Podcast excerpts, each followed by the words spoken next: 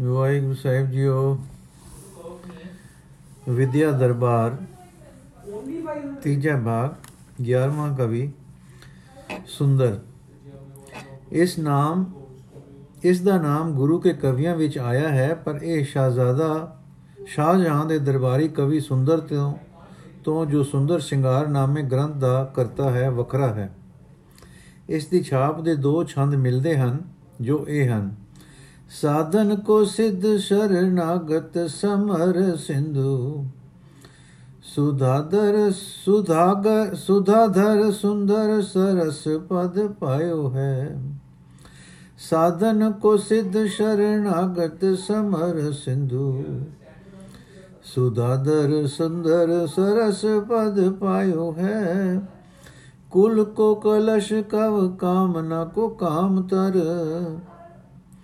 ਕੋਪ ਕੀਏ ਕਾਲ ਕਵੀਆਂ ਗੁਣ ਗਾਇਓ ਹੈ। ਦੇਵਨ ਮੈਂ ਦਾਨਵ, ਮੈਂ ਮਾਨਵ ਮੁਨਿਨ ਹੂੰ ਮੈਂ। ਜਾਂ ਕੋ ਜਸ ਜਹਰ ਜਹਾਨ ਚਲ ਆਇਓ ਹੈ। ਤੇਗ ਸਾਚੋ, ਦੇਗ ਸਾਚੋ, ਸੂਰਮਾ ਸ਼ਰਨ ਜਤ ਸਾਚੋ। ਸਾਚੋ ਪਾਤਸ਼ਾਹ ਗੁਰੂ ਗੋਬਿੰਦ ਕਹਾਇਓ ਹੈ। ਸ਼ਰਨਾਗਤ ਸਾਧਕਾਂ ਦੀ ਆਪ ਸਿੱਧ ਹੋ, ਸਿੱਧ ਦਾਤਾ ਹੋ। ਜੁਦ ਦੇ ਸਮੁੰਦਰ ਹੋ, ਸੁੰਦਰ ਕਹਿੰਦਾ ਹੈ, ਆਪਨੇ ਚੰਦਰਮਾ ਤੋਂ ਉੱਚੀ ਪਦਵੀ ਪਾਈ ਹੈ, ਭਾਵ ਆਪ ਦੀ ਸੁੰਦਰਤਾ ਨਿਸ਼ਕਲੰਕ ਹੈ। ਕੁਲ ਦੇ ਸ਼੍ਰੋਮਣੀ ਕਵੀਆਂ ਦੀ ਇੱਛਾ ਪੂਰਨ ਲਈ ਕਲਪ ਬ੍ਰਿਛ ਹੋ। ਕੋਪ ਕੀਤਿਆਂ ਕਾਲ ਰੂਪ ਹੋ, ਐਸੇ ਕਵੀਆਂ ਨੇ ਆਪ ਦੇ ਗੁਣ ਗਾਏ ਹਨ। ਦੇਵਤਿਆਂ ਵਿੱਚ, ਦਾਨਵਾਂ ਵਿੱਚ, ਮਾਨਵਾਂ, ਮੁਨੀਆਂ ਵਿੱਚ ਜਿਨ੍ਹਾਂ ਦਾ ਜਸ, ਭਾਵ ਆਪ ਦਾ ਜਸ ਜਹਾਨ ਵਿੱਚ ਜ਼ਾਹਰ ਚਲਿਆ ਆ ਰਿਹਾ ਹੈ ਆਪ ਦੀ ਤੇਗ ਸੱਚੀ ਹੈ, ਦੇਗ ਸੱਚੀ ਹੈ, ਸੂਰਮਿਆਂ ਦੇ ਸੱਚੇ ਸ਼ਰਨ ਪਾਲ ਹੋ। ਇਸ ਲਈ ਹੈ ਗੁਰੂ ਗੋਬਿੰਦ ਸਿੰਘ ਜੀਓ, ਆਪ ਸੱਚੇ ਪਾਤਸ਼ਾਹ ਸਦਵਾਂਦੇ ਹੋ। ਬੇਦਨ ਮੈਂ ਸ਼ਾਮ ਸੁਨੇ ਸਿੰਧੂ, ਸਮਿਰ ਜਾਦਾ ਮੇਰ। ਮੰਡਲ ਮਹਿਮ ਗੁਰ ਆਈ ਗੁਣ ਗਾਏ ਹੋ। ਸ਼ਰਮ ਸ਼ਰਮ ਕੇ ਸਾਗਰ सपूतन के सिर मोर सुंदर सुधाधर से सुंदर गनाए हो रचन मैदान बान बानी हर चंद किसी बिदत बिनय बड़े बंस चले आए हो तेज को तरन तरवार को परस राम गुरन में ऐसे गुरु गोबिंद कहाए हो ਵੇਦਾਂ ਵਿੱਚ ਸ਼ਾਮ, ਮਰਿਆਦਾ ਵਿੱਚ ਸਮੁੰਦਰ ਪ੍ਰithvi ਦੇ ਮੰਡਲ ਵਿੱਚ ਸੁਮੇਰ, ਐਸਾ ਸ਼੍ਰੋਮਣੀ ਸੁਣੇ ਹਨ। ਪਰ ਤੁਸੀਂ ਇਹਨਾਂ ਗੁਣਾ ਵਿੱਚ ਇਹਨਾਂ ਤੋਂ ਵੀ ਅਧਿਕ ਗੁਣਾ ਵਾਲੇ ਗਾਏ ਗਏ ਹੋ। ਭਾਵ ਗਿਆਨ, ਮਰਿਆਦਾ, ਪੁਰਸ਼ੋਤਮਤਾ ਤੇ ਅਚਲ ਉਚਤਾ ਵਿੱਚ ਤੁਸੀਂ ਇਹਨਾਂ ਤੋਂ ਵੀ ਅਧਿਕ ਹੋ। ਵੇਦਾਂ ਵਿੱਚ ਸ਼ਾਮ ਬੜਾ ਸੁਣਿਆ ਹੈ, ਜਿਸ ਉਸਨੇ ਆਪ ਦੀ ਗੁਰਿਆਈ ਦੇ ਗਿਆਨ ਦੇ ਗੁਣ ਗਾਏ ਹਨ। ਸਮੁੰਦਰ ਨੇ ਆਪ ਦੀ ਗੁਰਿਆਈ ਵਿੱਚ ਮਰਿਆਦਾ ਦੀ ਅਵਧੀ ਦੇਖ ਵੇਖ ਕੇ ਗੁਣ ਗਾਏ ਹਨ। ਸ਼ਰਮ ਦੇ ਸਮੁੰਦਰ, ਹੋ ਸਪੂਤਾਂ ਵਿੱਚੋਂ ਸ਼੍ਰੀਮਣੀ ਹੋ ਤੇ ਸੁੰਦਰ ਕਹਿੰਦਾ ਹੈ, ਸੋਹਣੇ ਚੰਦ ਤੋਂ ਵੀ ਸੋਹਣੇ ਗਿਣੇ ਗਏ ਹੋ। ਸੁੰਦਰ ਸਲੇਖ ਹੋ, ਕਵੀ ਦੀ ਛਾਪ ਵੀ ਤੇ ਸੋਹਣਾ ਵੀ। ਬਾਣੀ ਰਚਨ ਵਿੱਚ ਬਾਣੀ ਸ਼ਾਰਦਾ ਹੋ ਤੇ ਦਾਨ ਹਰੀਚੰਦ ਵਾਂਗੂ ਦਿੰਦੇ ਹੋ। ਵੱਡੇ ਵੰਸ ਭਾਵ ਗੁਰੂ ਪ੍ਰਣਾਲੀ ਵਿੱਚੋਂ ਚਲੇ ਆਏ ਹੋ। ਫਿਰ ਆਪ ਦੀ ਨਿਮਰਤਾ ਵਿਦਿਤ ਹੈ। ਰਚਨਾ, ਸ਼ਾਰਦਾ ਤੁਲ ਹੈ। ਬਾਣਾ ਵਿੱਚ RAM ਹੋ, ਦਾਨ ਵਿੱਚ ਹਰੀ ਚੰਦ ਹੋ, ਤੇਜ ਦੇ ਸੂਰਜ ਹੋ ਪਰਸਰਾਮ ਜਿਵੇਂ ਕੁਹਾੜੇ ਫੜਨ ਵਿੱਚ ਤਿਵੇਂ ਆਪ, ਤਲਵਾਰ ਫੜਨ ਵਿੱਚ ਸਿੱਧ ਹੋ, ਗੁਰੂ ਸਾਹਿਬਾਂ ਵਿੱਚੋਂ ਐਸੇ ਸਰਬ ਗੁਣ ਸੰਪਨ ਗੁਰੂ ਗੋਬਿੰਦ ਸਿੰਘ ਜੀ ਸਦੇ ਜਾਂਦੇ ਹਨ। 12ਵਾਂ ਕਵੀ, ਆਲਮ। ਹਿੰਦੀ ਕੋਸ਼ ਦੀ ਪ੍ਰਸਤਾਵਨਾ ਵਾਲੇ ਲਿਖਦੇ ਹਨ ਕਿ ਇਹ ਬ੍ਰਾਹਮਣ ਸੀ ਤੇ ਫਿਰ ਇੱਕ ਰੰਗ ਰੇਣ ਰੰਗ ਰੇਜਣ ਸ਼ੇਖ ਨਾਮੀ ਦੇ ਪ੍ਰੇਮ ਵਿੱਚ ਮੁਸਲਮਾਨ ਹੋ ਗਿਆ ਸੀ। ਇਸ ਨੇ ਜੋਧ ਕਵੀ ਦੀ ਸੰਸਕ੍ਰਿਤ ਪੁਸਤਕ ਦਾ ਜੋ 991 ਹਿਜਰੀ ਵਿੱਚ ਜੋਧ ਕਵੀ ਨੇ ਲਿਖੀ ਸੀ, ਹਿੰਦੀ ਵਿੱਚ ਅਨੁਵਾਦ ਕੀਤਾ ਜਿਸ ਦਾ ਨਾਮ ਮਾਧਵਾ ਨਲ ਕਾਮ ਕੰਦਲਾ ਹੈ। ਸ਼ਿਵ ਸਿੰਘ ਸਰੋਜ ਵਿੱਚ ਲਿਖਿਆ ਹੈ ਕਿ ਇਹ ਸ਼ਹਿਜ਼ਾਦੇ ਮੁਅਜ਼ਮ ਪਾਸ ਬਹੁਤ ਦਿਨੋਂ ਤੱਕ ਰਹੇ, ਮਗਰੋਂ ਜਾਪਦਾ ਹੈ ਕਿ ਗੁਰੂ ਜੀ ਪਾਸ ਰਿਹਾ। ਕਾਮ ਕੰਦਲਾ ਦੇ ਤਰਜਮੇ ਦਾ ਸੰਮਤ ਹਿੰਦੀ ਛਪੀ, ਹਿੰਦੀ ਲਿਪੀ ਲਿਖੇ ਕਾਮ ਕੰਦਲਾ ਦੇ ਨੁਸਖੇ ਵਿੱਚ ਬਿਕਰਮੀ 1774 ਦਿੱਤਾ ਹੈ। ਸੂਰਜ ਪ੍ਰਕਾਸ਼ ਵਿੱਚ ਕਵੀਆਂ ਦੇ ਕਵਿਤਾ ਵਿੱਚ ਇੱਕ ਕਵਿਤ ਇਹਨਾਂ ਦਾ ਆਇਆ ਹੈ, ਬਾਬਾ ਸੁਮੇਰ ਸਿੰਘ ਜੀ ਨੇ ਵੀ ਇਹੋ ਕਵਿਤ ਦਿੱਤਾ ਹੈ ਤੇ ਆਲਮ ਕਵੀ ਦਾ ਰਚਿਤ ਦੱਸਿਆ ਹੈ। शोभा हूँ के सागर नवल नो नागर, हो हो, नागर है। बल भीम समशील कहाँ लो गिनाई है? भूम को विभूखन, जो दुखन के दुखन। समूह सुख हूँ के मुख देखो, देखे तो अघाई है। हिम्मत, निधान, आन दान को बखान बखान है, जान, बखानो जान है। ਆਲਮ ਤਮਾਮ ਜਾਮ ਆਠੋਂ ਗੁਣ ਗਾਈਐ। ਪ੍ਰਬਲ ਪ੍ਰਤਾਪੀ ਪਾਤਸ਼ਾਹ ਗੁਰੂ ਗੋਬਿੰਦ ਜੀ ਪੋ ਭੋਜ ਕਿਸੀ ਮੋਜ ਤੇਰੇ ਰੋਜ ਰੋਜ ਪਾਈ ਹੈ ਸ਼ੋਭਾ ਦੇ ਸਮੁੰਦਰ ਹੋ, ਨਿਤ ਨਵੇਂ ਪ੍ਰੇਮ ਵਾਲੇ ਦਾਣੇ ਜਾਂ ਛਬੀਲੇ ਭਾਵ ਭਗਤਾਂ ਨਾਲ ਆਪਦਾ ਪ੍ਰੇਮ ਬੁੱਢਾ ਨਹੀਂ ਹੁੰਦਾ। ਭੀਮ ਜਿਹਾ ਬਲ ਹੈ ਤੇ ਸ਼ੀਲ ਸੁਭਾਵ ਦੀ ਸ੍ਰੇਸ਼ਟਤਾ ਦੀ ਗਿਣਤੀ ਹੀ ਨਹੀਂ ਹੈ। ਪ੍ਰithvi ਦਾ ਸਿੰਗਾਰ ਹੋ, ਦੋਖਿਆਂ ਨੂੰ ਨਾਸ਼ ਕਰਦੇ ਹੋ, ਸਾਰੇ ਸੁੱਖਾਂ ਦੇ ਦਾਤੇ ਹੋ, ਦੋਖ ਕੇ ਤ੍ਰਿਪਤ ਹੋ, ਕਰਦੇ ਹੋ, ਦੋਖ ਕੇ ਤ੍ਰਿਪਤ ਹੋਈਦਾ ਹੈ, ਦੇਖ ਕੇ ਤ੍ਰਿਪਤ ਹੋਈਦਾ ਹੈ, ਸੂਚਨਾ ਜਪਦਾ ਹੈ ਕਿ ਦਰੁਸਤ ਪਾਠ ਇਉਂ ਸੀ, ਸਮੂਹ ਸਮੂਹ ਸੁਖ ਕੂਕੇ ਸੁਖ ਦੇਖੇ ਤੇ ਅਘਾਈ ਹੈ। ਲਿਖਾਰੀ ਦੀ ਕਲਮ ਉਕਾਈ ਨੇ ਪਾਠ ਸੁਖ ਦਾ ਮੁਖ ਕਰ ਦਿੱਤਾ ਹੈ। ਹਿੰਮਤ ਦੇ ਖਜ਼ਾਨੇ ਹੋ, ਆਪ ਦੇ ਦਾਨਾਂ ਨੂੰ ਕੌਣ ਵਰਣਨ ਕਰੇ, ਉਸ ਨੂੰ ਤਾਂ ਸਾਰਾ ਜਹਾਨ ਹੀ ਜਾਣਦਾ ਹੈ। ਆਲਮ ਕਹਿੰਦਾ ਹੈ, ਅੱਠੇ ਪੈਰ ਆਪ ਦਾ ਗੁਣ ਗਾਇਦਾ ਹੈ। ਆਲਮ ਪਦ ਸਲੇਖ ਹੈ ਇਸ ਜਹਾਨ ਅਰਬ ਜਹਾਨ ਅਰਬ ਵੀ ਹੈ ਤੇ ਕਵੀ ਦੀ ਛਾਪ ਵੀ ਹੈ। ਜਹਾਨ ਅਰਥ ਵੀ ਹੈ ਤੇ ਕਵੀ ਦੀ ਛਾਪ ਵੀ ਹੈ। ਮਹਾ ਬਲਵਾਨ ਪ੍ਰਤਾਪੀ ਪਾਤਸ਼ਾਹ ਸ੍ਰੀ ਗੁਰੂ ਗੋਬਿੰਦ ਸਿੰਘ ਜੀਓ, ਰਾਜੇ ਭੋਜ ਵਰਗੀ ਬਖਸ਼ਿਸ਼ ਜੋ ਭੋਜ ਤੋਂ ਤਾਂ ਕਦੀ ਕਦੀ ਆਉਂਦੀ ਸੀ ਤੁਸਾਂ ਦੇ ਤੇ ਹਰ ਰੋਜ਼ ਪਾਈਦੀ ਹੈ। ਸੂਚਨਾ, ਇਸ ਛੰਦ ਵਿੱਚ ਆਲਮ ਜੋ ਸਹਿਜ਼ਾਦੇ ਪਾਸ ਰਹਿ ਚੁੱਕਾ ਸੀ, ਗੁਰੂ ਜੀ ਦੀ ਬਖਸ਼ਿਸ਼ ਨੂੰ ਉਸ ਤੋਂ ਵਧੇਕ ਦੇਖ ਕੇ ਉਹਨਾਂ ਨੂੰ ਪਾਤਸ਼ਾਹ ਤੇ ਉਹਨਾਂ ਦੀ ਬਖਸ਼ਿਸ਼ ਨੂੰ ਰਾਜੇ ਭੋਜ ਤੋਂ ਵੱਡੀ ਦੱਸ ਰਿਹਾ ਹੈ। ਸ਼ਾਰਦਾ 13ਵਾਂ ਕਵੀ। ਇਸ ਨਾਮ ਦਾ ਕੋਈ ਕਵੀ ਜਾਂ ਕਵੀ ਇਸਤਰੀ ਦਾ ਨਾਮ ਹੁਣ ਤੱਕ ਦੇ ਮਿਲੇ ਗੁਰਦੁਆਰੇ ਆਏ ਕਵੀਆਂ ਦੀ ਕਿਸੇ ਗਿਣਤੀ ਵਿੱਚ ਨਹੀਂ ਆਇਆ। ਪਰ ਦੋ ਛੰਦ ਗੁਰੂ ਗੁਰੂ ਪ੍ਰਤਾਪ ਸੂਰਜ ਵਿੱਚ ਐਸੇ ਮਿਲਦੇ ਹਨ ਜਿਨ੍ਹਾਂ ਵਿੱਚ ਪਾਠ ਆਉਂਦਾ ਹੈ, ਸ਼ਾਰਦਾ ਕਹਿਤ ਹੈ। ਉੰਜ ਦੋਹਾਂ ਵਿੱਚ ਇਸ ਦਾ ਅਰਥ ਸੁਰਸਤੀ ਉਹ ਕਹਿੰਦੀ ਹੈ ਵੀ ਲੱਗ ਜਾਂਦਾ ਹੈ, ਪਰ ਵਿਸ਼ੇਸ਼ ਸੰਭਾਵਨਾ ਹੁੰਦੀ ਹੈ ਕਿ ਸ਼ਾਰਦਾ ਕਵੀ ਛਾਪ ਹੈ। ਦੂਸਰੇ ਛੰਦ ਤੋਂ ਐਉਂ ਟਪਕਦਾ ਹੈ ਕਿ ਮੰਗਲ ਕਵੀ ਦੇ ਖਿਆਲ ਦੀ ਹੀ ਪੂਰਤੀ ਸ਼ਾਰਦਾ ਵੱਲੋਂ ਹੋ ਰਹੀ ਹੈ। ਛੰਦ ਇਹ ਹਨ ਦਿਸ ਦਿਸ ਦੇਸ, ਦਮ ਇਸ ਦਿਗਪਾਲ ਕੇਤ, ਆਜ ਕਰੇ ਕਾਲ, ਕੇਤੇ ਗੁਨੇ ਗਹਿ ਗਹਿਤ ਹੈ। ਪ੍ਰਬਲ ਪ੍ਰਤਾਪੀ ਪਾਤਸ਼ਾਹ ਸਾਚੀ ਸੁਨੀਅਤ, ਤੋਰੇ ਸਿਰ ਭਾਰ ਭੂ ਕੋ ਸਾਰਦਾਰ ਕਹਿਤ ਹੈ। ਉਜਨ ਕੇ ਸੁਰ ਮਹਾ ਮੋਜਨ ਮੈਂ ਘੇਰ ਮਾਰ, ਔਰ ਨਾ ਵਿਚਾਰ ਕੀਜੇ ਦਾਰਦ ਦਾਹਿਤ ਹੈ। ਹਰ ਮੰਗੇ ਬਰ ਦੇਤ ਮੰਗ ਗੁਰੂ ਗੋਬਿੰਦ ਕੋ, ਕਰਤਾਰ ਮੰਗੇ ਕਰਤਾਰ ਦੇ ਰਹਤ ਹੈ। ਦਿਸ਼ਾ ਦਿਸ਼ਾ ਦੇ ਸਵਾਮੀ ਦਿਗਪਾਲ ਤੇ ਦੇਸ਼ ਦੇਸ਼ ਦੇ ਰਾਜੇ। ਅੱਜ ਦੇ ਸਮੇਂ ਕਿੰਨੇ ਹੀ ਆਪ ਦੇ ਗੁਣਾਂ ਨੂੰ ਗ੍ਰਹਿਣ ਕਰਦੇ ਹਨ, ਕਿੰਨੇ ਕਲ ਅੱਗੇ ਨੂੰ ਗ੍ਰਹਿਣ ਕਰਨਗੇ, ਆਪ ਪ੍ਰਬਲ ਪ੍ਰਤਾਪ ਵਾਲੇ ਤੇ ਸੱਚੇ ਪਾਤਸ਼ਾਹ ਸੁਣਿੰਦੇ ਹੋ। ਸ਼ਾਰਦਾ ਕਹਿੰਦਾ ਹੈ ਕਿ ਆਪ ਦੇ ਸਿਰ ਤੇ ਹੀ ਪ੍ਰithvi ਦਾ ਭਾਰ, ਭਾਵ ਆਪ ਦੇ ਆਸ਼ਰੇ ਹੈ। ਉਮੰਗ ਤੇ ਉਤਸ਼ਾਹ ਦੇ ਮਹਾ ਸੂਰਬੇ ਹੋ। ਬਖਸ਼ਣਾ ਨਾਲ ਘੇਰ ਕੇ ਮਾਰ ਦਿੰਦੇ ਹੋ, ਮੇਰੇ ਮਨ ਹੋਰ ਵਿਚਾਰਾਂ ਵਿੱਚ ਨਾ ਪਾਓ। ਉਹ ਤਾਂ ਐਉਂ ਕਰਨ ਵਿੱਚ ਦਰਿਦਰ ਗਰੀਬੀ ਦਾ ਨਾਸ਼ ਕਰ ਰਹੇ ਹਨ। ਉਨ ਉਤਸ਼ਾਹ, ਉਮੰਗ, ਜੋਸ਼, ਬਲ, ਭਾਵਦਾਨ ਦੇਣ ਵੇਲੇ ਕਿਸੇ ਦੇ ਅਧਿਕਾਰ ਆਦਿ ਵਿਚਾਰ ਨਹੀਂ ਕਰਦੇ, ਉਸ ਦਾ ਦਰਿਦਰ ਦੂਰ ਕਰ ਦਿੰਦੇ ਹਨ। ਹਰੀ, ਤੋਂ ਕੁਝ ਮੰਗੀਏ ਤਾਂ ਉਹ ਵਰ ਦੇ ਦਿੰਦੇ ਹਨ। ਪਰ ਮੇਰੇ ਮਨ, ਤੋਂ ਗੁਰੂ ਗੋਬਿੰਦ ਸਿੰਘ ਜੀ ਤੋਂ ਮੰਗ ਜੋ ਮੰਗਿਆ ਹੱਥ ਦੇ ਦਾਨ ਨਾਲ ਤਾਰ ਦਿੰਦੇ ਹਨ। ਤੇ ਨਾਲ ਕਰਤਾਰ ਵੀ ਦੇ ਦਿੰਦੇ ਹਨ, ਬਾ ਵਾਹਿਗੁਰੂ ਪ੍ਰਾਪਤ ਵੀ ਕਰਾ ਦਿੰਦੇ ਹਨ। ਇਹ ਛੰਦ ਮੰਗਲ ਦੇ ਛੜੀ ਪਰ ਕਹੇ ਛੰਦ ਦੇ ਖਿਆਲ ਨੂੰ ਦੂਸਰੇ ਖਿਆਲ ਵਿੱਚ ਅਦਾ ਕੀਤਾ ਗਿਆ ਹੈ। ਮੰਗਲ ਨੇ ਗੁਰੂ ਜੀ ਨੂੰ ਵਿਸ਼ਨੂੰ ਤੇ ਛੜੀ ਨੂੰ ਵਿਸ਼ਨੂੰ ਦੀ ਗਦਾ ਤੋਂ ਰੂਪਧਾਰੀ ਹੋਇਆ ਦੱਸਿਆ ਹੈ। ਤੇ ਸ਼ਾਰਦਾ ਨੇ ਗੁਰੂ ਜੀ ਨੂੰ ਕ੍ਰਿਸ਼ਨ ਤੇ ਛੜੀ ਨੂੰ ਬੰਸਰੀ ਰੂਪਧਾਰੀ ਹੋਈ ਦੇ ਦੱਸਿਆ ਹੈ। ਛੰਦ ਇਉਂ ਹੈ ਕੁੰਜ ਕੁੰਜ ਗਲਨ ਬਜਾਈ ਬਨ ਬਾਂਸਰੀ ਵੀ। ਬਾਂਸਰੀ ਜੀ ਉਨਹੀ ਕੇ ਸੰਗ ਸੋਈ ਸਾਰਦਾ ਕਹਿਤ ਹੈ। ਜਮਨਾ ਕੇ ਤਟ ਬੰਸੀ ਬਟ ਕੇ ਨਿਕਟ ਸੋਈ ਤਟ ਸਤੁਦਰਵ ਆਨ ਸਾਹਿਬੀ ਕਰਤ ਹੈ। ਦੇਖੋ ਭੂਪ ਭੂਪਨ ਕੇ ਭੂਮ ਕੇ ਭਗਤ ਲੋਗੋ, ਬਾਗ ਯਾ ਛਰੀ ਕੇ ਸੋ, ਮੈਂ ਸੋ ਕਹਿ ਬੇ ਬਨਤ ਹੈ। ਕਾਨ ਹੈ ਕੇ, ਕਾਨ ਹੈ ਕੇ ਐਤਰਿਓ ਕਾਨ ਹੈ ਕੇ ਉਤਰਿਓ ਤੁਸ ਮੁਖ ਹੀ ਰਹਿਤ ਲਾਗੀ, ਗੋਬਿੰਦ ਸੁਹੈ ਗੋਬਿੰਦ ਸੁਹੈ, ਐਤ ਉਤਰਿਓ ਤੋ ਹਾਥ ਹੀ ਰਹਿਤ ਹੈ। ਬ੍ਰਿੰਦਾਵਨ ਦੀ ਕੁੰਜ ਕੁੰਜ ਤੇ ਗਲੀ ਗਲੀ ਵਿੱਚ ਬਾਂਸਰੀ ਵਜਾਈ ਸੀ।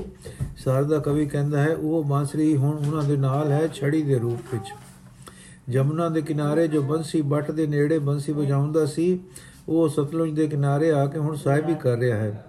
ਇਹ ਸਿੰਘਾਸਨ ਤੇ ਵਿਰਾਜੇ ਰਾਜਿਆਂ ਦੇ ਰਾਜੇ ਗੁਰੂ ਜੀ ਤੇ ਹੈ ਪ੍ਰithvi ਤੇ ਬੈਠੇ ਭਗਤ ਜਨੋ ਸਾਧ ਸੰਗਤ ਜੀ ਦੇਖੋ ਇਸ ਛੜੀ ਦੇ ਭਾਗ ਮੈਨੂੰ ਕਹਿਣੇ ਹੀ ਬਣੇ ਹਨ ਕਿ ਜਦੋਂ ਕਾਨ ਹੋ ਕੇ ਅਵਤਰੇ ਸਨ ਤਾਂ ਮੁਖ ਨਾਲ ਹੀ ਲੱਗੀ ਰਹਿੰਦੀ ਸੀ।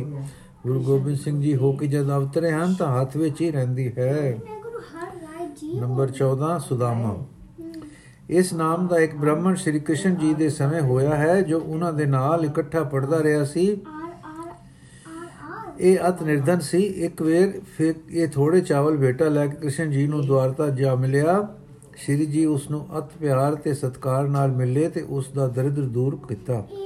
ਇਸ ਦੀ ਇਹ ਵਿਥਿਆ ਭਾਈ ਗੁਰਦਾਸ ਜੀ ਨੇ ਵੀ ਲਿਖੀ ਹੈ। ਸ੍ਰੀ ਗੁਰੂ ਗੋਬਿੰਦ ਸਿੰਘ ਜੀ ਦੇ ਸਮੇਂ ਵੀ ਇਸ ਨਾਮ ਦਾ ਇੱਕ ਬ੍ਰਾਹਮਣ ਹੋਇਆ ਹੈ। ਜੋ ਬੁੰਦੇਲ ਖੰਡ ਦਾ ਰਹਿਣੇ ਵਾਲਾ ਸੀ, ਇਹ ਚੰਗਾ ਕਵੀ ਵੀ ਸੀ, ਪਰ ਗਰੀਬ ਸੀ। ਇਹ ਸੁਣ ਕੇ ਗੁਰੂ ਗੋਬਿੰਦ ਸਿੰਘ ਜੀ ਕਵੀਆਂ ਨੂੰ ਸ਼ਰਮਾਨ ਸਨਮਾਨਦੇ ਹਨ। ਇਹ ਆਪਣਾ ਦਰਿਦਰ ਦੂਰ ਕਰਨ ਹਿਤ ਆਨੰਦ, ਆਨੰਦਪੁਰ ਗਿਆ ਤੇ ਗੁਰੂ ਕੇ ਹਜੂਰ ਦੁਆਪਰ ਦੇ ਸਵਾਮੀ ਸੁਦਾਮੇ ਦੀ ਆਪਣੇ ਨਾਲ ਸਮਾਨਤਾ ਲੈ ਕੇ ਗੁਰੂ ਜੀ ਨੂੰ ਮਿਲਿਆ ਤੇ ਦਾਨ ਪਾ ਕੇ ਸੁਖੀ ਹੋਇਆ। ਉਸ ਦੀ ਰਚਨਾ ਦਾ ਇੱਕ ਕਵਿਤ ਹੈ, ਏਕ ਸੰਗ ਪੜੇ ਅਵਤੰਕ ਸੰਦੀਪਨ ਕੈ ਸੋਈ ਸੁਧ ਆਈ ਤੋ ਬੁਲਾਏ 부ਜੀ ਬਾਮ ਮੈਂ।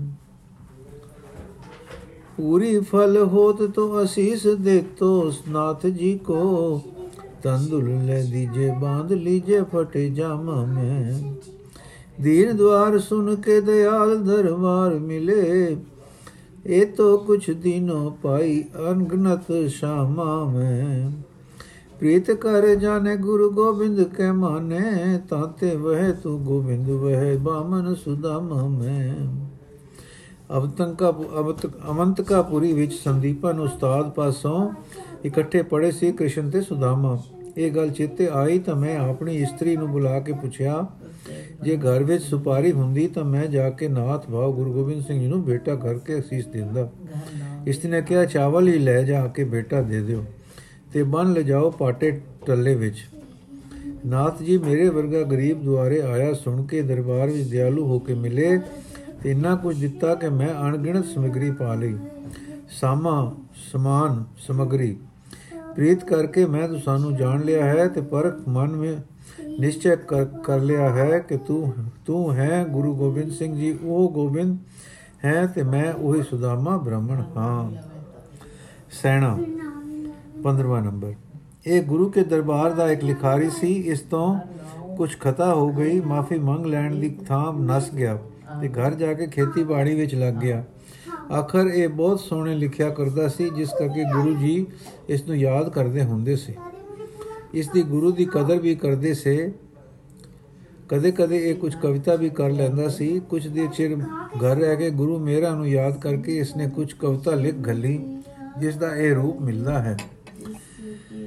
जब कपुत्र ते बिछुरे कियो कृख को ठाट जब ते प्रभ ते बिछुरे कियो कृख को खठाट बिख बृख बन संगत हम करी भय जाट के जाट। अब का मुख प्रभ क्यों दिख रहा हूँ? ਸਿਮਰ ਨਾਮ ਨਿਤ ਆਨੰਦ ਪਾਉ, ਅਬ ਕਾ ਮੁਖ ਪ੍ਰਭ ਕੋ ਦਿਖਰਾਉ, ਸਿਮਰ ਨਾਮ ਨਿਤ ਆਨੰਦ ਪਾਉ। ਗੁਰ ਗਤ ਅਗਮ ਜਾਣ ਨ ਜਾਈ, ਨਾਰਦਾਦ ਕੀ ਮਤ ਬਰਮਾਈ। ਇਹ ਪੜ ਕੇ ਸਤਿਗੁਰਾਂ ਨੇ ਮਾਫ ਕਰ ਦਿੱਤਾ ਤੇ ਬੁਲਾ ਲਿਆ ਤੇ ਫਿਰ ਉਸ ਨੂੰ ਲਿਖਤ ਦੀ ਸੇਵਾ ਤੇ ਲਾ ਲਿਆ। ਕੁਬਰੇਸ਼ 16ਵਾਂ ਨੰਬਰ। ਓਰਛਾ ਦੇ ਰਾਜੇ ਇੰਦਰਜੀਤ ਪਾਸ ਇੱਕ ਬ੍ਰਾਹਮਣ ਕਵੀ ਸੀ, ਜਿਸ ਦਾ ਨਾਮ ਕੇਸ਼ਵ ਦਾਸ ਸੀ। ਇਸ ਰਾਜਾ ਨੇ ਕਵੀ ਨੂੰ 21 ਪਿੰਡ ਇਨਾਮ ਦਿੱਤੇ ਸਨ। ਇਸ ਸ਼੍ਰੋਮਣ ਕਵੀ ਨੇ ਕਵੀ ਪ੍ਰਿਆ, ਰਸਿਕ ਪ੍ਰਿਆ ਦੇ ਗ੍ਰੰਥ ਲਿਖੇ ਹਨ, ਜੋ ਬਿਕ ਵਿਵਿਜ ਭਾਸ਼ਾ ਦੇ ਵਿਦ ਭਾਸ਼ਾ ਵਿੱਚ ਕਾਵਿਆ ਵਿਦਿਆ ਦੇ ਉੱਚੇ ਪਾਏ ਦੇ ਗ੍ਰੰਥ ਮੰਨੇ ਪੜੇ ਪੜਾਏ ਤੇ ਸਤਕਾਰੇ ਜਾਂਦੇ ਹਨ। ਰਾਮਚੰਦ ਚੰਦਰਿਕਾ ਵੀ ਇੱਕ ਕਲੰਕਿਤ ਰਚਨਾ ਇਸੇ ਮਹਾਨ ਕਵੀ ਦੀ ਹੈ। ਹੋਰ ਛੋਟੇ ਗ੍ਰੰਥ ਵੀ ਕੁਝ ਹਨ, ਜੈਸੇ ਬੀਰ ਸਿੰਘ ਦੇਵ ਰਹਿਤ ਦੇਵ ਚਰਿਤ ਵਿਗਿਆਨ ਗੀਤਾ, ਇਸ ਦੇ ਜਨਮ ਦਾ ਸੰਮਤ ਸ਼ਿਵ ਸ਼ਿਵ ਮੇ ਸ਼ਿਵ ਮੇ ਸਰੋਜ ਨੇ 1624 ਤੇ 1612 ਦਿੱਤਾ ਹੈ। ਚਲਾਣਾ 1674 ਵਿੱਚ ਬੁੰਦੇਲਖੰਡ ਵਿੱਚ ਹੋਇਆ। ਕਵੀ ਸੰਤੋਖ ਸਿੰਘ ਜੀ ਇਸ ਮਹਾਨ ਕਵੀ ਦੇ ਪੁੱਤਰ ਦਾ ਨਾਮ ਕੁਰਵੇਸ਼, ਕੁਵਰੇਸ਼ ਲਿਖਦੇ ਹਨ। ਇਸ, ਇਹ ਵੀ ਕਵੀ ਤੇ ਸੰਸਕ੍ਰਿਤ ਦਾ ਮਹਾਨ ਪੰਡਿਤ ਸੀ। ਔਰੰਗਜ਼ੇਬ ਨੇ ਇਸ ਨੂੰ ਮੁਸਲਮਾਨ ਬਣਾਉਣਾ ਚਾਹਿਆ। ਜਦ ਕੁਵਰੇਸ਼ ਨੂੰ ਪਤਾ ਲੱਗਾ ਤਾਂ ਚੁਪਾਤਾ ਉੱਠ ਟੁਰਿਆ ਭੇਸ ਵਟਾ ਕੇ ਲੁਕ ਛੁਪ ਕੇ ਅਨੰਦਪੁਰ ਪਹੁੰਚਿਆ ਤੇ ਗੁਰੂ ਚਰਨਾਂ ਵਿੱਚ ਹਾਜ਼ਰ ਹੋ ਕੇ ਐਉਂ ਬਿਨੈ ਕੀਤੀ। ਸੁਨਾ ਨਿਥਾਵਨ ਕੋ ਤੁਮ ਥਾਨ, ਸਦਾ ਨਿਮਾਨਨ ਕੋ ਬੜਮਾਨ ਅਹੋ ਨਿਤਾਨਨ ਕੇ ਤੁਮ ਤਰਾਨ। ਅਸ ਸਭਾਸ ਸੋਭਾ ਕੇ ਕਥੇ ਜਹਾਨ, ਤੁਰਕ ਤੇਜ ਤੇ ਬਿਨ ਬਲ ਹਿੰਦੂ, ਧਰਮ ਬਿਨਾਸਤ ਮੇਲਤ ਬਿੰਦੂ। ਮਾਤ ਰਾਸਤੇ ਮੈਂ ਚਲਾਇਓ, ਚਹਿਤ ਆਪਨੋ ਧਰਮ ਬਚਾਇਓ। ਸ੍ਰੀ ਸਤਗੁਰ ਜੀ ਬ੍ਰਾਹਮਣ ਵਿਦਵਾਨ ਦੀ ਦੁਖੀ ਦਸ਼ਾ ਤੇ ਪਸੀਜੇ ਤੇ 5 ਰੁਪਏ ਰੋਜ਼ ਦਾ ਰੁਜੀਨਾ ਲਾ ਕੇ ਆਪਣੇ ਕਵੀ ਸਮਾਜ ਵਿੱਚ ਰੱਖ ਲਿਆ। ਇਸ ਨੇ ਗੁਰੂ ਆਗੇ ਵਿੱਚ ਮਹਾਭਾਰਤ ਦੇ ਦ੍ਰੋਣ ਪਰਵ ਦਾ ਹਿੰਦੀ ਅਨੁਵਾਦ ਕੀਤਾ, ਜਿਸ ਬਾਬਤ ਉਹ ਆਪ ਇਉਂ ਲਿਖਦਾ ਹੈ ਸੰਬਤ 17 ਮੈਂ ਅਧਿਕ ਬਾਵਨ ਬੀਤੇ ਔਰ ਤਾਮੇ ਕਬ ਕੁਰੇਸ਼ ਇਹ ਕਿਉ ਗ੍ਰੰਥ ਕੋਡੋ ਵਾਹੁਜ ਬੇਦੀ ਕੁਲ ਭਇਓ ਨਾਨਕ ਗੁਰੂ ਅਨੂਪ, ਜਿਨ ਮੈਂ ਪੂਰੇ ਪਾਈਏ ਪਾਰ ਬ੍ਰਹਮ ਕੇ ਰੂਪ। ਨਾਨਕ ਸਿੱਕੀਏ ਤ੍ਰੇ ਤੇਨ ਤੇਨ ਕੁਲ ਅਗਦ ਅੰਗਦ ਸੁਭਨਾਮ ਬਕਿਤ ਸਰੋਗੂ ਕੋ ਸਰੋਰੋ ਕੋ ਕੋ ਭਇਓ ਜੋ ਰਵ ਆਠੇ ਜਾਮ। ਅੰਗਦ ਨਿਜ ਗੁਰਤਾਬ ਦਈ, ਭੋਲੇ ਭਲੇ ਵਿਚਾਰ। ਅਮਰਦਾਸ ਕੋ ਨਿਜ ਸ਼ਕਲ ਦੀਨੋ ਜਗਤ ਉਦਾਰ ਅਮਰਦਾਸ ਆਪਣੇ ਸ਼ਕਲ ਗੁਰਤਾ ਪ੍ਰਭਤਾ ਗਿਆਨ। ਰਾਮਦਾਸ ਕੋ ਸਭ ਦਿਓ ਜੋ ਸੋਢੀ ਸੁਲਤਾਨ। ਅਰਜੁਨ ਬਿਕਰਮ ਨਾਮ ਹੂੰ, ਅਰਜੁਨ ਜਗ ਪ੍ਰਭੂਤ। ਜਿਨ ਜਗ ਜਸ ਅਰ ਅਰਜਸ ਜਿਨ ਜਸ ਜਸ ਅਰਜੁਨ ਕੀਓ, ਰਾਮਦਾਸ ਕੋ ਪੂਤ। ਅਰਜੁਨ ਸੁਨ ਉਦਾਰ ਮਤ ਹਰ ਗੋਬਿੰਦ ਨਰਿੰਦ, ਜਿਨ ਪਹਿਲੋ ਮਾਰੇ ਨਿਖਿਲ ਵੈਰੀ ਪ੍ਰਬਲ ਕਰਿੰਦ। ਛੋੜਿਓ ਜਬ ਗੁਰਦਿਤ ਸੂਜੋ, ਜਗ ਮਾਇਆ ਵਿਸਤਾਰ, ਤਿਨ ਕੋ ਬੁਧਰ ਰਾਇ ਕੋ ਦੀਨੋ ਗੁਰਤਾ ਬਾਰ ਬੈ ਸੁਨ ਹਰ ਤਾਰਾਏ ਕੇ ਗੁਰ ਤ੍ਰਿਸ਼ਨ ਹਰ ਕ੍ਰਿਸ਼ਨ, ਤਜਿਓ ਜਬੈ ਤਿਨਹੂ ਜਗਤ ਤਬੈ ਕਰੀ ਇਹ ਪ੍ਰਸ਼ਨ। ਗੁਰਤਾ ਪ੍ਰਭ ਕੋ ਉਚਿਤ ਤੇਗ ਬਹਾਦਰ, ਏਕ ਨਾਰਾਇਣ ਜਾਂ ਪਰ ਕਿਓ ਭਗਤ ਸੁਦਾ ਕੋ ਸੇਕ। ਨਿਜਨ ਕੈ ਰਵ ਸੁਖ ਕਰਨ ਤੇਗ ਬਹਾਦਰ ਚੰਦ, ਜਿਨ ਭਵ ਪਾਰਵਾਰ ਕੋਏ ਦੂਰ ਕਿਓ ਦੁਖ ਦਰੰਦ। ਗੁਰ ਗੋਬਿੰਦ ਨਰਿੰਦ ਹੈ ਤੇਗ ਬਹਾਦਰ ਨੰਦ, ਦਿਨ ਕੈ ਜੀਵਤ ਹੈ ਸਕਲ ਭੂਤਲ ਕਬਰਦ ਬ੍ਰਿੰਦ ਗੁਰ ਗੋਬਿੰਦ ਨਰਿੰਦ ਕੇ ਰਾਜਤ ਸੁਭਗ ਸੁਧਾਮ, ਗੰਗਾ ਜਮਨਾ ਬੀਰ ਮੈਂ ਬਰੀ ਗ੍ਰਾਮ ਕੋ ਨਾਮ ਤਾ ਸੁਖਵ ਗੁਰੇਸ਼ ਕੋ ਬਾਸ ਕਰੇ ਕੋ ਧਾਮ। ਤਾ ਸੁਖਵ ਗੁਰੇਸ਼ ਕੋ ਬਾਸ ਕਰੇ ਕੋ ਨਾਮ 17ਵਾਂ ਕਵੀ ਰੋਸ਼ਨ ਸਿੰਘ। ਕਵੀ ਕਵਿਤਾ ਕਰਦੇ ਹਨ, ਕਵਿਤਾ ਵੀ ਧਨ ਵਾਂਗੂ ਇੱਕ ਧਨ ਹੈ ਤੇ ਇਸ ਦਾ ਵੀ, ਇਸ ਦੀ ਵੀ ਚੋਰੀ ਹੁੰਦੀ ਹੈ। ਕਵਿਤਾ ਦੀ ਚੋਰੀ ਵਾਲੇ ਨੂੰ ਚੋਰ ਕਵੀ ਆਖਦੇ ਹਨ। ਕਈ ਤਾਂ ਖਿਆਲ ਚੁਰਾਉਂਦੇ ਹਨ, ਦੂਸਰੇ ਕਵੀ ਦੇ ਖਿਆਲ ਲੈ ਕੇ ਕੁਝ ਛੰਦ ਬਦਲ ਕੇ ਕੁਝ ਭੰਨ ਤਰੋੜ ਕਰਕੇ ਆਪਣੇ ਕਰ ਦੱਸਦੇ ਹਨ। ਕਈ ਰਚੀ ਰਚਾਈ ਵਿੱਚ ਆਪਣੇ ਨਾਮ ਦੀ ਛਾਪ ਦੇ ਕੇ ਸਮੂਲਚਾ ਧਾੜਾ ਮਾਰਦੇ ਹਨ। ਕਈ ਅਦਲਾ ਬਦਲੀ ਕਰਕੇ ਦੋਏ ਤਰ੍ਹਾਂ ਛਾਪਾ ਮਾਰ ਲੈਂਦੇ ਹਨ। ਜਿੱਥੇ ਐਤਨੇ ਕਵੀ ਇਕੱਠੇ ਹੋਏ, ਉੱਥੇ ਕਿਸੇ ਐਸੇ ਕਵੀ ਦਾ ਹੋਣਾ ਵੀ ਅਚਰਜ ਨਹੀਂ ਸੀ। ਐਸੇ ਇੱਕ ਸੱਜਣ ਦਾ ਨਾਮ ਗੁਰਬਿਲਾਸ ਵਿੱਚ ਆਇਆ ਹੈ, ਪਰ ਇਸ ਦੀ ਵੀ, ਇਸ ਇਸ ਵਾਦੀ ਨੂੰ ਦੂਰ ਕਰਨ ਲਈ ਹਾਸ ਬਿਲਾਸ ਦੇ ਪਾਤਸ਼ਾਹ ਤੇ ਫੇਰ ਪਰਦੇ ਢਕ ਗੁਰੂ ਜੀ ਨੇ ਇੱਕ ਕੌਤਕ ਕੀਤਾ। ਗੁਰੂ ਜੀ ਪਾਸ 36 ਲਿਖਾਰੀ ਸਨ। ਉਹਨਾਂ ਵਿੱਚੋਂ ਚਾਰ ਬਹੁਤ ਸਿਆਣੇ ਤੇ ਵਿਦਵਾਨ ਸਨ। ਉਹਨਾਂ ਵਿੱਚੋਂ ਇੱਕ ਦਾ ਨਾਮ ਰੋਸ਼ਨ ਸਿੰਘ ਸੀ। ਇੱਕ ਦਿਨ ਗੁਰੂ ਜੀ ਨੇ ਕੁਝ ਸੋਈਆਂ ਦੀ ਰਚਨਾ ਰਚੀ ਤੇ ਰੋਸ਼ਨ ਸਿੰਘ ਨੂੰ ਉਤਾਰਾ ਕਰਨ ਲਈ ਦਿੱਤੀ ਤੇ ਆਪ ਉਸ ਦਫ਼ਤਰ ਵਿੱਚੋਂ ਜਿੱਥੇ ਲਿਖਾਰੀ ਆਪ ਦੀ ਉਚਾਰ ਹੁੰਦੀ ਰਚਨਾ ਲਿਖਦੇ ਹੁੰਦੇ ਸੇ ਬਾਹਰ ਚਲੇ ਗਏ। ਰੋਸ਼ਨ ਸਿੰਘ ਇਕੱਲਾ ਸੀ, ਉਸਨੇ ਕੁਝ ਸਵਈਏ ਆਪਣੇ ਪੱਟ ਤੇ ਲਿਖ ਲਏ ਤੇ ਘਰ ਜਾ ਕੇ ਉਤਾਰਾ ਕਰਕੇ ਆਪਣੀ ਛਾਪ ਵਿੱਚ ਪਾ ਕੇ ਲਿਖ ਲਵਾਂਗੇ। ਇਸਨੇ ਜਾਤਾ ਕਿ ਗੁਰੂ ਜੀ ਭੁੱਲ ਜਾਣਗੇ, ਯਾਦ ਨਹੀਂ ਰਹਿਣ ਲੱਗਾ, ਗੁਰੂ ਜੀ ਇਸ ਵੇਲੇ ਬਾਹਰ ਸਮਾਗਮ ਵਿੱਚ ਜਾ ਬੈਠੇ ਸਨ। ਥੋੜੇ ਚਿਰ ਵਿੱਚ ਆਪ ਹੀ, ਵਿੱਚ ਹੀ ਆਪ ਜੀ ਨੇ ਖਜ਼ਾਨਚੀ ਨੂੰ ਸੱਦਿਆ ਤੇ ਕਿਹਾ ਕਿ ਜਾਓ ਰੋਸ਼ਨ ਸਿੰਘ ਨੂੰ ਸਾਬਣ ਦਹੀਂ ਦੇ ਕੇ ਆਪ ਨਾਲ ਹੋ ਕੇ ਕੇਸਾਂ ਸਣੇ ਇਸ਼ਨਾਨ ਕਰਾ ਦਿਓ ਤੇ ਨਵੇਂ ਕੱਪੜੇ ਪਵਾ ਕੇ ਘਰ ਜਾਣ ਦੀ ਛੁੱਟੀ ਦੇ ਦਿਓ। ਜਦ ਐਸਾ ਕੀਤਾ ਗਿਆ ਤਾਂ ਸਾਰੇ ਅੱਖਰ ਪੱਟ ਤੇ ਲਿਖੇ ਹੋਏ ਮਿਟ ਗਏ। ਰੋਸ਼ਨ ਸਿੰਘ ਸਿਰ ਧੁੰਦਾ ਤੇ ਪਛਤਾਂਦਾ ਨਹਾ ਧੋ ਕੇ ਚੋਰੀ ਦੇ ਨਿਸ਼ਾਨਾ ਤੋਂ ਵੀ ਧੋਤਾ ਜਾ ਕੇ ਘਰ ਗਿਆ। ਕੁਝ ਦਿਨ ਪਾ ਕੇ ਗੁਰੂ ਜੀ ਨੇ ਇੱਕ ਦਿਨ ਇਕੱਲੇ ਨੂੰ ਹੱਸ ਕੇ ਕਿਹਾ, ਸੁਣਾ ਬਈ ਰੋਸ਼ਨ ਸਿੰਘ, ਰੋਸ਼ਨੀ ਕੇ ਰੁਸ਼ਨਾਈ, ਚਾਨਣਾ ਕੇ ਸ਼ਾਈ ਸ਼ਰਮਿੰਦਾ ਹੋ ਕੇ ਚਰਨੀ ਪੈ ਗਿਆ ਪਾਤਸ਼ਾਹ, ਤੇਰੀ ਅੰਤਰਯਾਮਤਾ ਦੇ ਸਦਕੇ ਤੇ ਵਧੇਕ ਸਦਕੇ, ਤੇਰੀ ਪੜਦੇ ਕੱਜ ਗਰੀਬ ਨਿਵਾਜਤਾ ਦੇ। ਮੈਂ ਤਾਂ ਚਾਨਣੇ ਦੀ ਤੋਂ ਸਿਆਹੀ ਬਣਨ ਦੀ ਕਰੂਰ ਕਰਤੂਤ ਕੀਤੀ ਸੀ, ਪਰ हे ਦਾਤਾ, ਤੂੰ ਧੋ ਦਿੱਤੀ ਸਿਆਹੀ, ਉਜਲ ਕਰ ਦਿੱਤਾ ਸਰੀਰ ਵੀ ਤੇ ਮਨ ਵੀ। ਨਾਲ ਮੇਰਾ ਪਰਦਾ ਵੀ ਬਣਿਆ ਰਿਹਾ। ਜਿਸ ਆਪ ਦੇ ਪਰਦੇ ਢੱਕ ਬਿਰਤ ਦੇ ਸਦਕੇ ਮੇਰਾ ਜਨਮ ਸਮਰ ਗਿਆ। ਮੇਰ ਕਰ ਹੁਣ ਕਦੇ ਪੈਮਾਨਗੀ ਨਾ ਹੋਵੇ। ਤੀਜੀ ਇਹ ਮੇਰ ਕਿੱਡੀ ਹੈ ਕਿ ਪਰਦੇ ਵੀ ਢੱਕੇ ਤੇ ਫਿਰ ਹਜੂਰੀ ਵਿੱਚੋਂ ਧੋ ਕੇ ਵੀ ਨਹੀਂ ਦਿੱਤੇ, ਮੇਰੇ ਕੰਮ ਤੇ ਲਾਈ ਰੱਖਿਆ। ਮੈਨੂੰ ਪੰਜ ਪੈਜ ਰੱਖ ਲਈ। ਇਸ ਲੇਖਕ ਲੇਖਕ ਨੇ ਕਵਿਤਾ ਵੀ ਕੀਤੀ ਸੀ, ਲਿਖਾਰੀ ਤੇ ਕਵੀ ਦੋਏ ਸੀ, ਪਰ ਸ਼ੌਕ ਹੈ ਕਿ ਇਸ ਦੀ ਕਵਿਤਾ ਅਜੇ ਮਿਲੀ ਨਹੀਂ। ਵਾਹਿਗੁਰੂ ਜੀ ਕਾ ਖਾਲਸਾ, ਵਾਹਿਗੁਰੂ ਜੀ ਕੀ ਫਤਿਹ। ਬਾਕੀ ਦੀ ਸਾਖੀ ਕੱਲ ਪੜਾਂਗੇ ਜੀ।